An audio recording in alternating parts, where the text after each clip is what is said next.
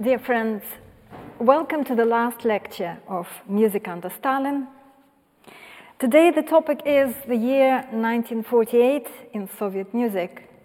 What's the significance of year 1948? You might remember the book by George Orwell, which is called 1984, and you might remember that it was written in 1948. So this dystopia uh, came to him in his dreams in that year of 1948. And uh, perhaps the events that I'm going to talk about uh, today um, also contributed yeah, to 1984 in some way. It was a very widely publicized musical debacle. Uh, one of the journalists who was present in Moscow in 1948 immediately wrote a book which is called Musical Uproar in Moscow. And it became known all around the world what was happening to music in this communist country. Uh, and that even split the Western left, the Western artistic left, because some of them you know, thought that Stalin was doing the right thing, and other people just couldn't understand how people like Shostakovich and Prokofiev could be denounced in this way. But today we're not going to talk about the international dimension so much. We're going to talk about what was happening in detail um, in those first months of 1948 in the Soviet Union. So uh, the main players, the players at the top, are Stalin and Andrei Zhdanov. Andrei Zhdanov uh, was someone who became He, he, was positioned now after the war in charge of ideology. Yeah, so he was, uh, his official position was head of the Department for uh, Agitation and Propaganda of the Central Committee of the Communist Party. Yeah, so he a, was a party chief responsible for ideology. And uh, the debacle in music didn't uh, lead the way. Um, from 1946, there was already this harshening of the ideological climate, very much against the expectations that people had. Um, because, uh, as you might remember, during the war, actually, um, the climate became slightly softer in terms of you know, what was allowed uh, in the arts. And uh, mm, there was a lot of cosmopolitanism because you know we were together with the Allies. There was a lot of, um, of international relation, relations um, being enjoyed, and suddenly all of that uh, came to an end mm, in a very unexpected way. So first there was uh, poetry and literature in 1946, um, including mm, denunciation of Anna Akhmatova. Mm, then uh, theater, and then finally in 1948 came music. So um, it was a very strange um, excuse to start this campaign. It was an opera which is called The Great Friendship.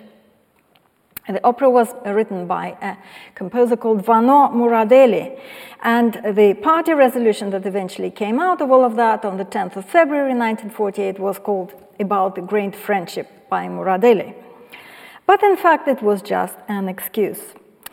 Uh, what was this opera, The Great Friendship? Uh, what was the reason for it being denounced? And again, we cannot believe what we see, we cannot believe what we hear.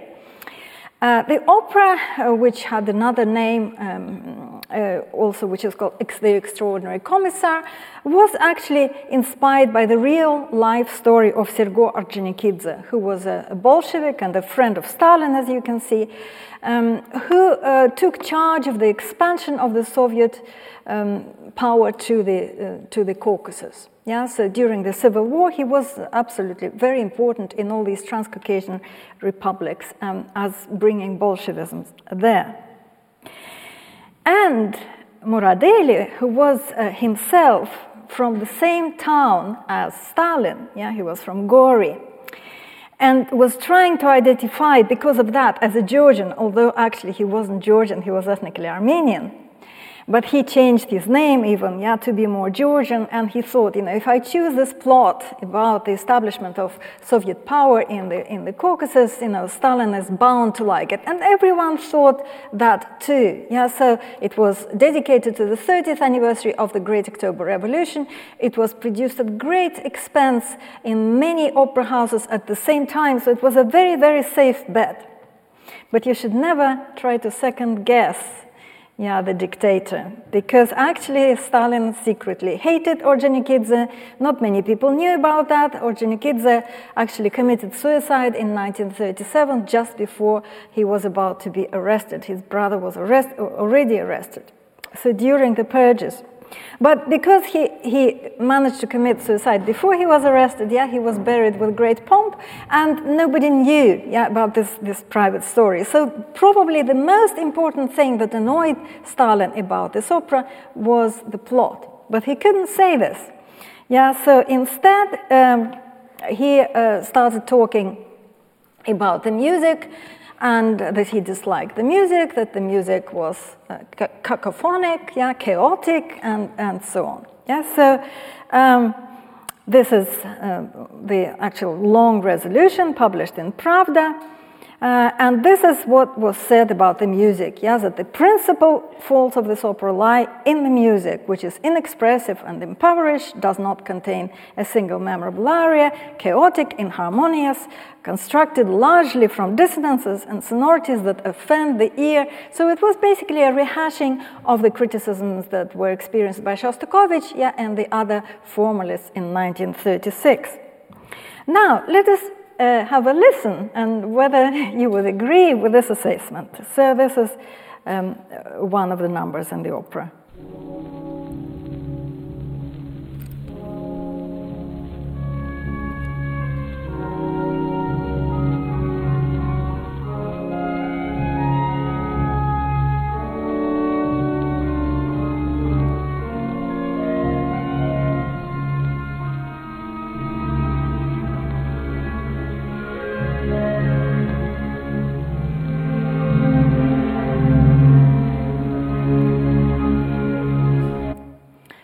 Could have been written by Borodin. Yeah, uh, sort of Russian Orientalist music. Yeah, so with this Eastern coloring, um, very, very uh, melodic and nice. Another thing that uh, the resolution said is that the composer failed to draw upon the riches of folk melody, uh, the song and dance tunes that are to be found in such abundance among the peoples of the USSR. Uh, and uh, there was a rumor that Stalin particularly disliked one of the dances, which was the Lezginka, because it wasn't the Lezginka that he was familiar with. Yeah, the composer actually had the temerity to write his own Lezginka. So let's hear it. Uh,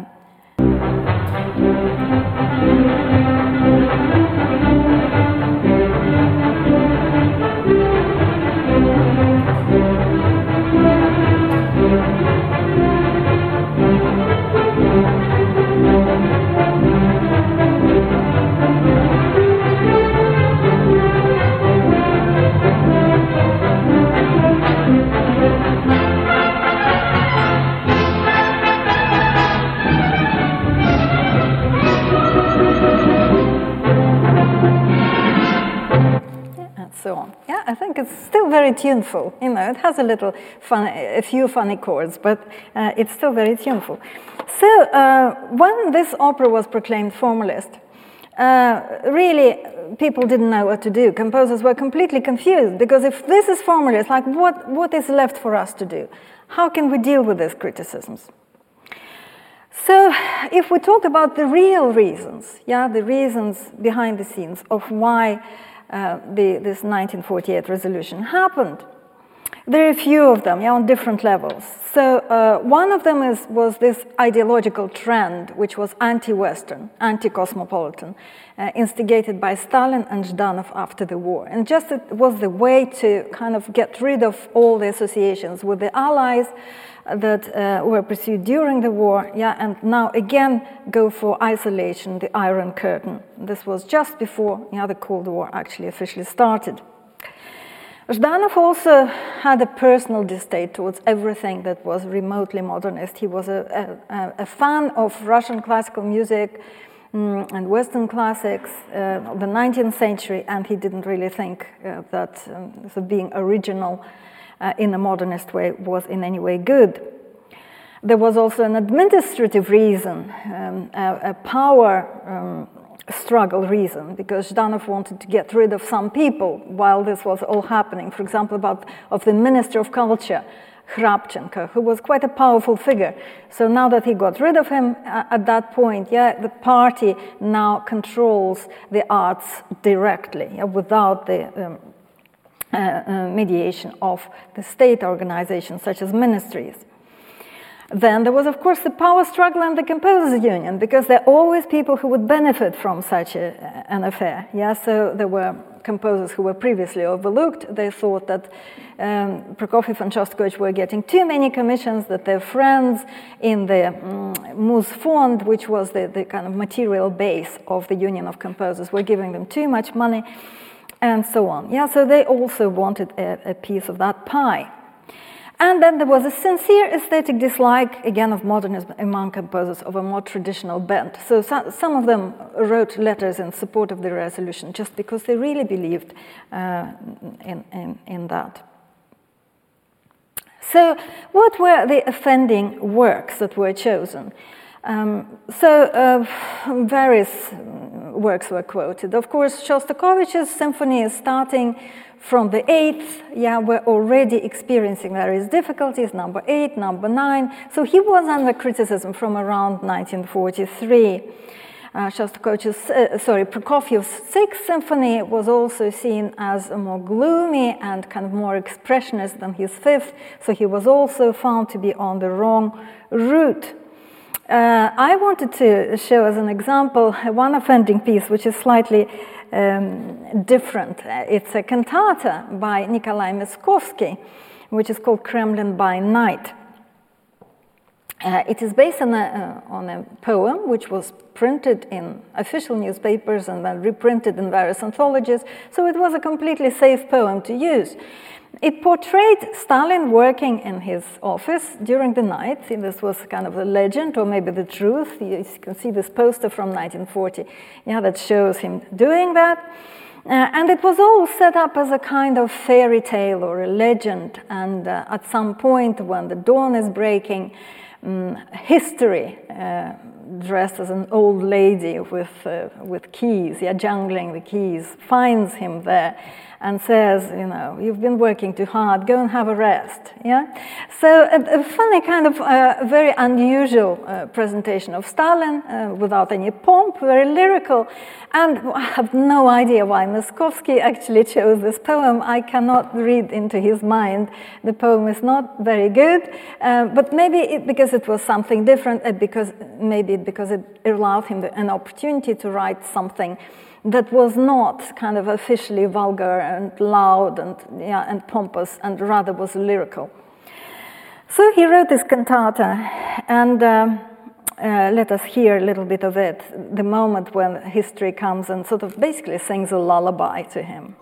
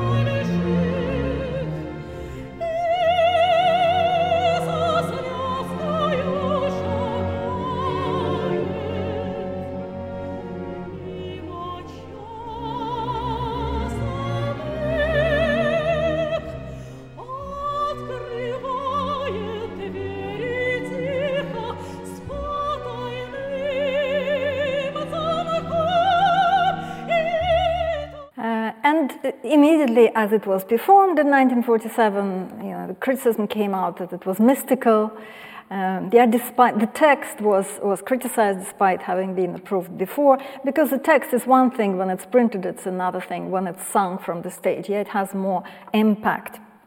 So uh, that was another offending work. Uh, uh, Khachaturian's symphony poem, yeah, or his third symphony, um, which was criticized for being kind of extravagant and in, a, in this very strange style that really um, Khachaturian dared to, to break out of his national style and do something else. Um, I mean, he can still uh, see, hear the basics of his style there, but it, it sounds very different. It's very unusual symphony which has an organ in it and lots of trumpets, I think up to 17 or something, if I'm not mistaken. Yeah, and it creates this, this very overwhelming sound.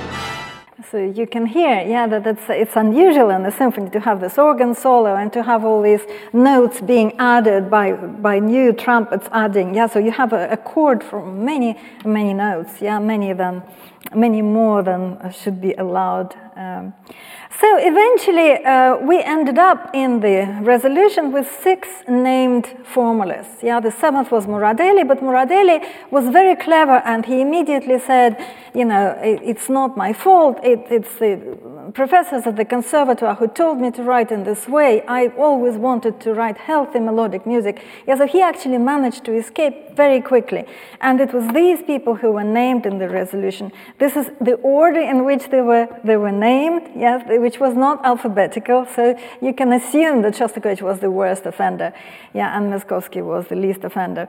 Mm, there were some of them, like Popov, for example, who was, you know, probably his name was plucked out of thin air uh, because he was supposed to replace Kabalevsky, who managed to save himself at the last moment uh, owing to his connections. Yeah, because to be named in such a resolution was obviously a very, very bad thing because um, this is how they, they're named. Yeah, the, the, trend has found its fullest expression in the work of these composers, whose music displays most strikingly formalist per perversions and undemocratic tendencies. Yeah, it's music that reflects the dementia of bourgeois culture. There's a complete negation of musical art, a dead end very, very strong, much stronger actually than in 1936. Yeah, so you take six best composers yeah, of the country and, uh, and say these things about them. And of course, then administrative measures followed. Three days later, uh, there was a ban. Uh, this is only part of the list of the works that were banned for performance, uh, only Shostakovich and Prokofiev here to save time. But you can see that it's not only those works that were identified in the process of the campaign, but also earlier works by the same composer, yes, such as even aphorisms by Shostakovich, works from the 20s. Yeah, Piano Sonata number eight by Prokofiev, which actually won a Stalin Prize. Yeah, so um, uh, completely, yeah, and you can see that uh, concert organizers, of course, always wanted on, uh, to the err on the side of caution, so they would not perform any works of, by these people. Yeah, so you can imagine what situation. Um, uh, arose. So, uh, who benefited from it? Who were the people who were the beneficiaries? Well, some of them are here. Um, we might recognize them. Yeah, so on the right is Tikhon Khrennikov, who was appointed General Secretary of the Union of Composers and then remained in this position for 40, uh, more than 40 years, yeah, until the, the Soviet Union collapsed. Mm. And he was a composer of a more democratic um, so outlook, so to speak, democratic, yes, a more melodic outlook, although he could write in his uh, early uh, works. It's, it's a lovely kind of modernist touches in it. But then he decided that wasn't a prudent thing to do, so he changed his style. Next to him is Vladimir Zakharov, who was uh, mm, the main conductor of the Pyatnitsky choir, the folk choir, so his folk style songs also got promoted. Shaporin, Yuri Shaporin was a, a, a more sort of heavier, more serious composer, but he was a very um, old-fashioned, yeah, and very classical. His music was almost sometimes indistinguishable from, um, again, somebody from the mighty handful uh, in the 19th century. Uh, there were, uh, I always look um, in at, at, at, things like awards, yeah, because I wrote a book on the Stalin Prizes. So let's see what happened in 1948. What works could they award if the list of uh, nominations was suddenly completely emptied. Yeah, what? Who are you going to award? So they really had to dig very deep, and they they found a quartet by Re- Reinhold Glier, yeah, who was one of these conservative composers. And uh, it was a quartet from 1943, so strictly speaking, actually not eligible for the award, but there was nothing else they could pick. And there were no symphonies that they could find, that, because there was such a fear yeah, of awarding something that was too difficult, too intellectual. So let's hear. Uh, it's a lovely uh, quartet, um, and it starts very clearly with a song. I don't know whether it's a folk song or a popular song. It even sounds like a Soviet song.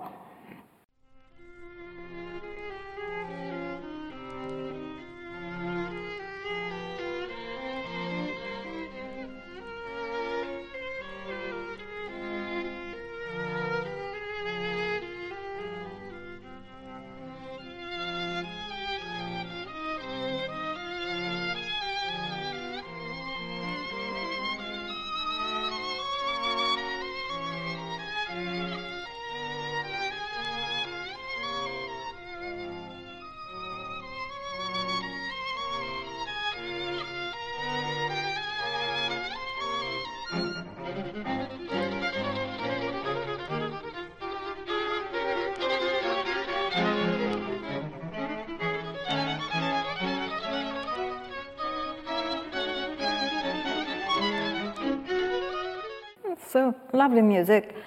Um, got an award. Um, but there were also people who had nobody had heard before about. This is, uh, you know, the names that were misspelled in the press because people were not familiar with them. So one of the people who got the top award, yes, 100,000 rubles, huge amount of money, was Juozas Tallat-Kelpša uh, from Lithuania.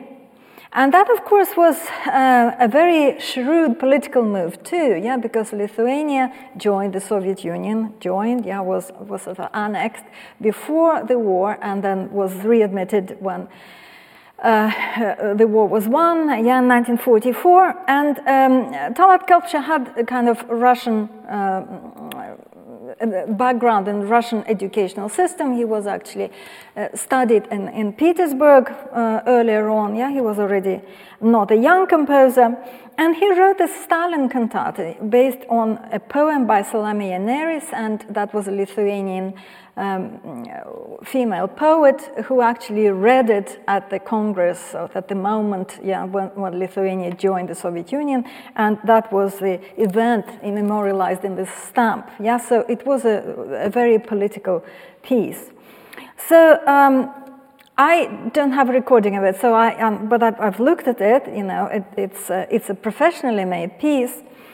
Um, the interesting thing, which uh, Lithuanians have been telling me about, is that uh, Tallat-Kelpša didn't live to enjoy the fruit of his success. He literally dropped dead during the rehearsal of this cantata. Yeah, so you can imagine sort of the people who didn't support this collaboration of Lithuanian intellig- intelligentsia with uh, the Soviet regime um, kind of rejoiced, you know, and felt that he was punished.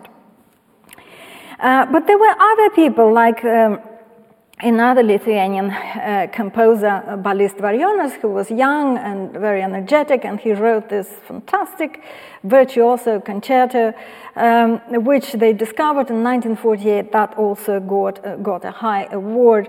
And um, it, I will play you a little bit of the finale, and you will recognize that you know some of it sounds maybe a bit like Tchaikovsky's violin concerto, or you know just as Khachaturian's violin concerto, just based on kind of folk tunes from a different folk. Uh, but there was a moment, there is a moment which is, sounds a bit funny, there are kind of parallel fifths there or something, and naked fifths, which sounds a bit more modern, modernist. And that particular place was, was actually commented on, uh, you know, there was, a, there was a fight among composers whether we should allow this to happen, know, this formalist bit in there. So listen out for that.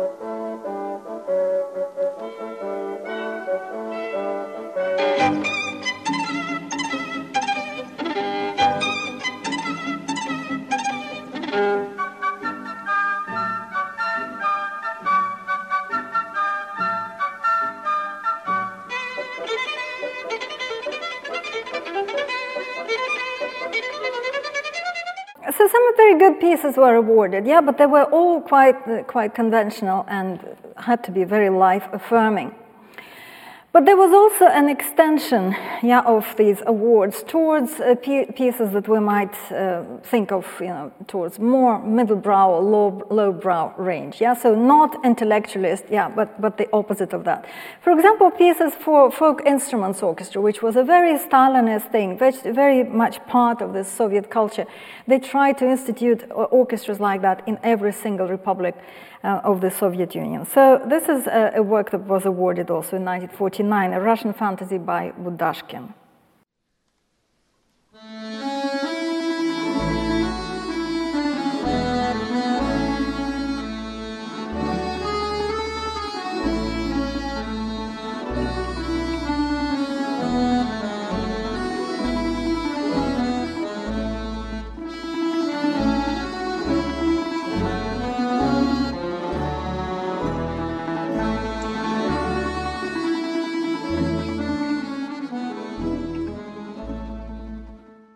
So, um, and even so going further, something that wasn't done very much in the first years of those awards, uh, popular songs. Yeah, a composer like Boris Mokrousov, for example, which really creates very much the sound of these late Stalinist years uh, to such an extent that it actually, as I've recently found out, penetrated places like North Korean opera uh, you know, it's this, this sound of late Stalinist years that, that can actually be, be heard in some of those pieces.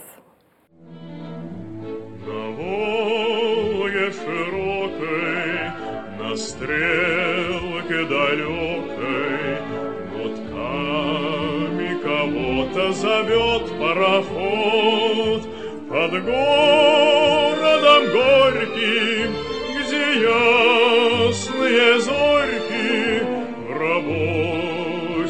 поселке подруга живет под городом горьким, где ясные зорьки в рабочем поселке подруга живет.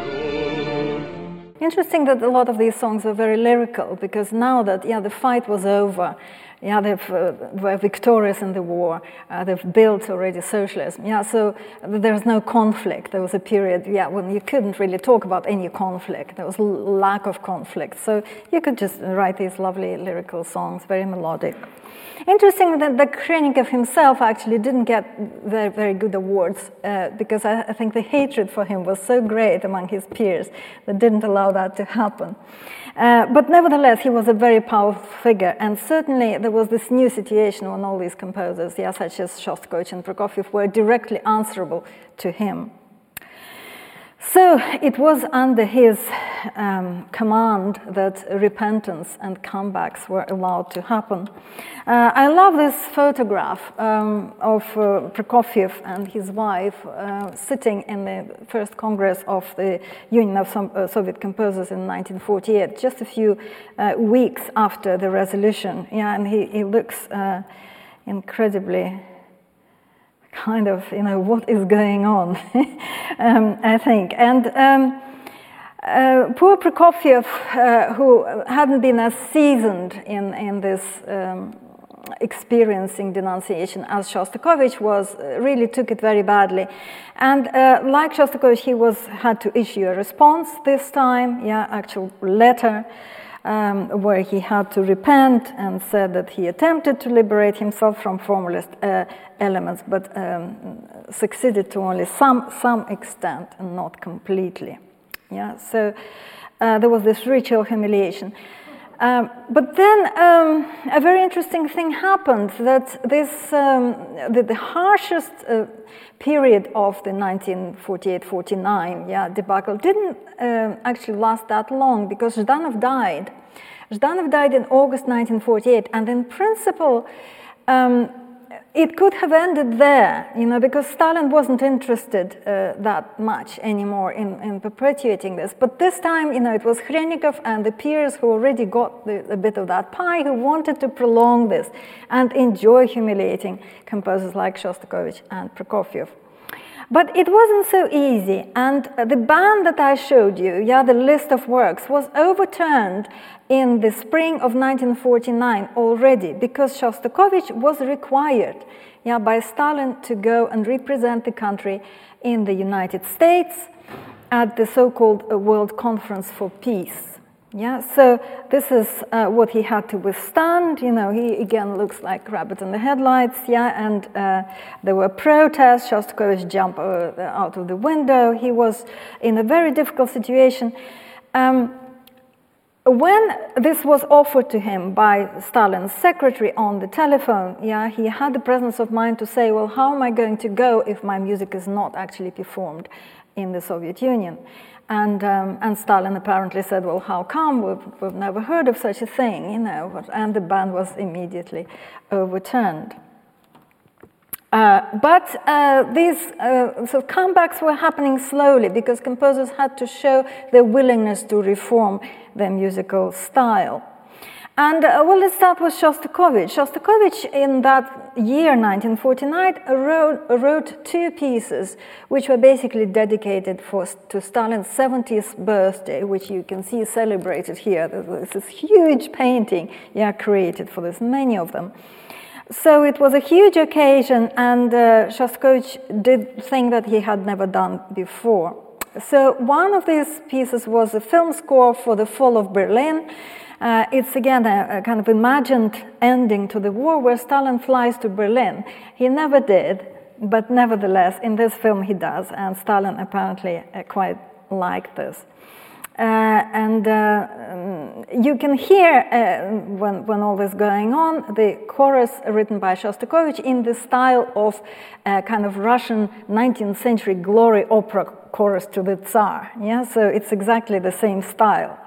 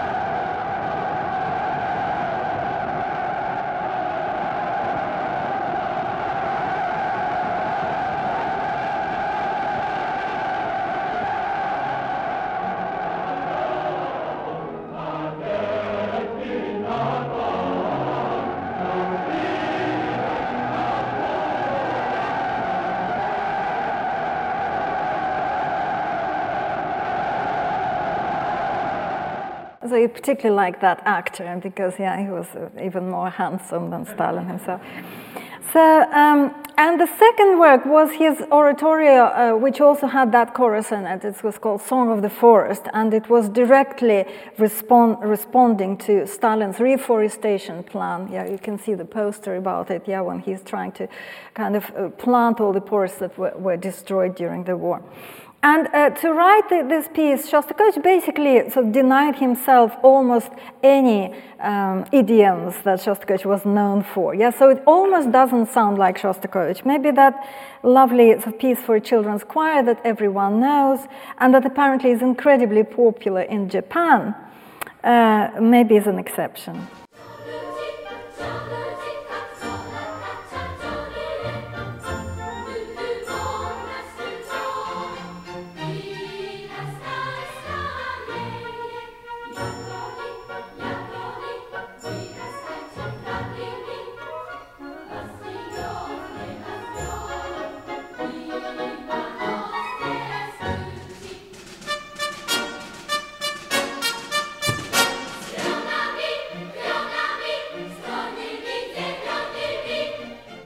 So they're singing it in Russian. So apparently, it's really, really, there, there's a history to it of why it is particularly popular in Japan. But anyway, it was also very popular with uh, Soviet children. My father sang it. My father sang it to me. You know, so everyone knew that. That became a real hit. Uh, and Prokofiev, uh, who had much more trouble because he, you know, he had a, a further setback when he was trying to produce a, a socialist realist opera, Story of Real Man, um, in 1948 later on, and was denounced. It was the second time for it. Uh, so it was very difficult for him to come back, especially that he was uh, not at all well. So um, he produced a kind of imitation of that Shostakovich oratorio uh, also has a children's chorus and even a child soloist, which is very interesting. And it's called On Guard for Peace. And uh, really, a lot of uh, Prokofiev's friends were trying to help him, you know, giving him advice on how to really sort of uh, get the right, the tone right. And again, how to kind of remove most of Prokofievian idioms from, um, from this piece. The interesting thing about it, well, I'm going to play it again. It became a hit, and we, we sang it at school. Uh, but it's a, a, it's a recording from that time, to which someone put uh, uh, also contemporaneous images, but uh, posted it online uh, just a few weeks ago. So it, it acquired new um, meaning, yeah, during uh, the war after Russian invasion of, of Ukraine, um, all yeah words or all phrases that contain the word peace yeah become outlawed. So this is one of, of them. Yeah. So the uh, the text is that every school children uh, every school child is writing um, on a blackboard and in their notebooks. Uh, we don't need war.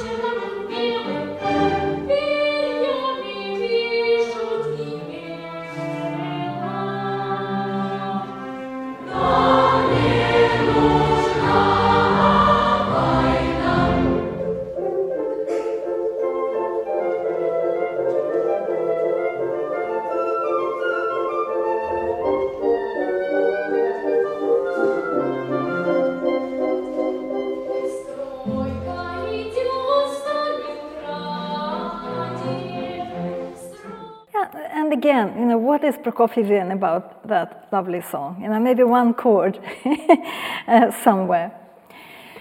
So, uh, nevertheless, you know, these uh, uh, composers did get gradually accepted back into the fold, even though the stress of those years certainly had an effect on them. Um, you know, Shebalin, for example, had, had a series of strokes. Uh, had health, uh, you know, heart trouble. Myaskovsky died of ca- cancer very, very soon. Yeah, so, um, mm, oh, know, Prokofiev uh, also, you know, had, had strokes and, um, and was in very bad health. So they really kind of had trouble surviving that period. And during that period, we have a new phenomenon arising, yeah, writing for the desk drawer, yeah, so waiting, already thinking that times might change, yeah, like we are now hoping yeah, and waiting for something in Russia to change. We're just hoping for a miracle. So um, that's, this is what Shostakovich was, was thinking as he was creating various works and not releasing them uh, publicly. Yeah, so for example, his uh, quartets number four and five, his violin concerto, um, were, were written during that period, but didn't get premiered, say, until you know 55, 1955, so well after Stalin's death. And uh, this little sheet is actually um, uh, uh, his sketch for a lampoon of the 1948 debacle, yeah, which is called the Anti-Formalist Rayok. Um, I hope that you, you can explore that piece uh, you know, at, at your leisure. Uh, I'll just mention that this was not written in 1948. Yeah, it was too dangerous to commit anything like that to paper at that time. So that actually arises from 10 years later when that resolution was finally yeah, overturned, yeah, kind of officially withdrawn. But it took 10 years. But nevertheless, talking about pieces written for the drawer, I would like to play a piece by Galina Ustvolskaya, who was Shostakovich's student, but also such an uh, unusual, original, powerful composer that she actually possibly influenced Shostakovich much more than he did her. And uh, I always, when I uh, thought, thought, when I heard this piece for the first time, it's her octet, you know, one of the eight instruments is actually the timpani a very unusual piece. Uh, and you think, 1950? Could this have been written in 1950? It just doesn't sound at all like a 1950 piece. I even thought that it was, uh, you know, she might have changed the dates later, you know. But actually, you know, Shostakovich quotes her trio in his fifth quartet at that time, so the piece did, did exist. These pieces didn't get premiered until much later, uh, late 60s and 70s. So let's hear it.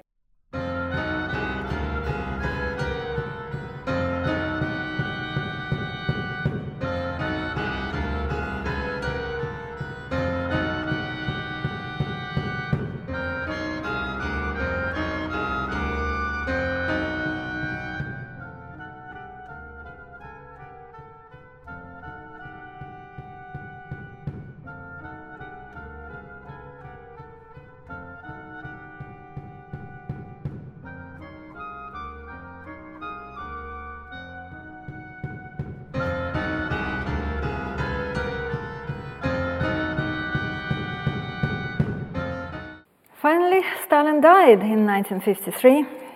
And uh, after showing him of all these images of, of, him alive, I really wanted to show you this.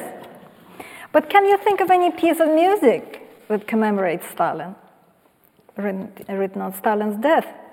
Well, if you do know a piece like that, please write to me. I will be, I'll be happy to know. I've, I've uh, heard about one of the such pieces. I decided not to pursue it because I thought, well, if I find it, do I really want it to be honest? So why were there no pieces uh, made public um, for Stalin's death? Because two weeks later there was already a secret order throughout the ranks of the intelligentsia. We do not glorify Stalin anymore.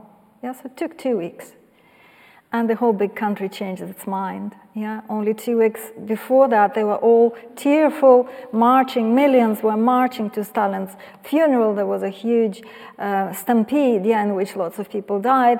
Two weeks later, people were afraid to say his name and to say anything good about him. So things can change very quickly. Uh, but um, we, you know, some composers, of course, didn't manage to survive him, and this is why our musical part today will be uh, again from Prokofiev. Uh, I'll tell you about it in a moment, and just for a few minutes, I wanted to take time to draw some conclusions from the whole course, because if those of you who came to the first lecture, you might remember that I started with the idea that we're going to talk about this horrible time and yet we love so much of this music that was written during this time. And how can we solve this conundrum? How can we explain it? So, without um, being able to explain it fully, I would like to draw your attention to a, a few things.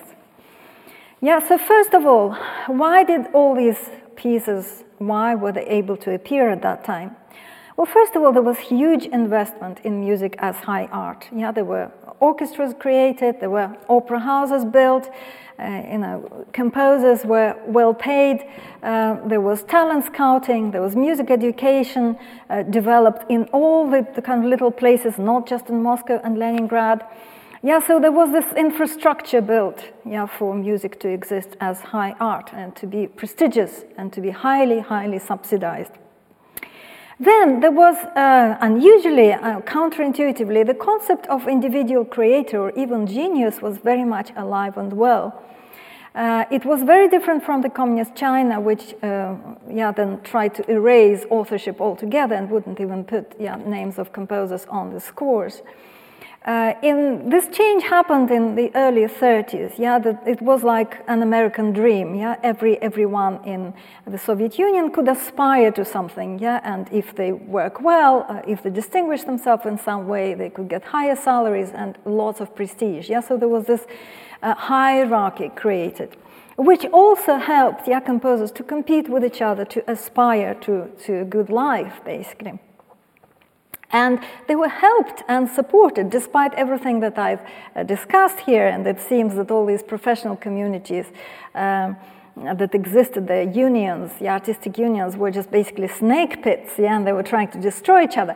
But nevertheless, uh, these communities did exist. They still had agency. Yeah, they still had their say. They still defended very often what was good, what was aesthetically good, not just ideologically good. And uh, um, to, to a great extent, composers were validated and supported by these communities.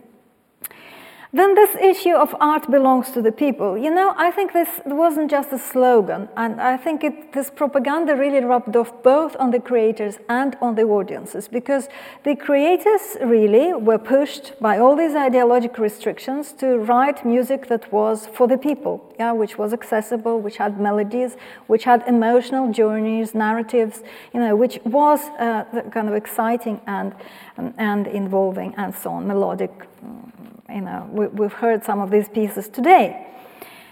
And on the other hand, the audiences also uh, thought that this music was for them. It is a very different situation. I always compare this with, with Britain when I, I arrived here and I realized I couldn't afford any concert or opera tickets suddenly. Yeah, I realized why we have this idea that, you know, high art belongs to the elite, it's for the rich, and a lot of people would just say, this is not for me, opera is not for me, concert hall is not for me. It wasn't like that. People really believed, yeah, that they could go uh, to a concert for almost nothing, yeah, and if they didn't have even that small uh, fare to pay, they would listen to the radio. Yeah, so uh, it, they really believed that if they wished, this high art could be theirs. You know, it, it was theirs, legitimately, so to speak. And finally, yeah, while we talk about this music, there was this promotion of music without the text. You notice that how Stalin pounced on operas, yeah, where there was text. But he didn't actually meddle with the symphonies yeah, because it was much harder. So there was a space of freedom, yeah, the space of obscurity where the messages were somehow muted, vague, mutable, yeah, sometimes mixed messages, and, and people, while listening to this music, could exercise their imagination. And it was possibly one of the very least regimented spaces in their lives. Yeah, it's the, the, the, what the the world that you create in your head as you listen to a piece of such music. And I think for these reasons, uh, we, we have those pieces that we still admire. And for us here in the West, and now I'm speaking as a, as a member you know, of, of, the, of the audience uh, who loves this music and who is living in the West, we are attracted also, yeah, like just like uh, people in the Soviet Union were, by music which is melodic, emotional, exciting, but it also comes, yeah, from these very dark places. It comes with from interesting times, so to speak. Yeah, it comes with very interesting biographies, uh, and sometimes dramatic and tragic biographies attached to them. And I think when we listen to these pieces, yeah, we're, we're trying to kind of expand our experience vicariously and experience things we will thankfully, hopefully, uh, will never experience ourselves. And I think we believe, perhaps it's a mistaken belief, that somehow it increases our capacity for empathy. Uh, and we mm, start thinking, you know, what happens when lovely music, beautiful music, can be tinged by evil. Uh, we start thinking of these things. And I think for this reason, yeah, we are still attracted to these works. One of them we are going to hear now um, with our lovely performers Laura um, Heijden and Peter uh, Limonov, who are going to play Prokofiev Sonata for cello and piano. It was written in 1949 in the very, very dark times. Yeah, when Prokofiev's music wasn't performed, um, his first wife was in the labor camp, uh, his health was shattered, and yet there was a ray of sunlight, you know, Mstislav Rostropovich, a cellist, came in one day and said, you know, why don't you write some pieces for the cello? So this is what happens, you know, completely fearlessly, uh, in defiance with all the, of all the bans and all the disfavors. Yeah, he started bringing these pieces out of Prokofiev one by one. And I think uh, we're going to play the whole thing. It, it's about 23, 24 minutes in three movements. And um, I think it's a wonderful piece to end our course on because it has something effortful in it. You know, it's a low voice. It's the cello yeah, which is uh, sounds from the very beginning in the very low register. There is nothing glib about this music, nothing complacent. It's a piece of resistance, really a piece of resistance of the human spirit in, uh, in the face of uh, all these atrocious things that were going on around them at the time. So let us welcome our performance, Laura van der Heijden and Piotr Limonov. Give them a round of applause.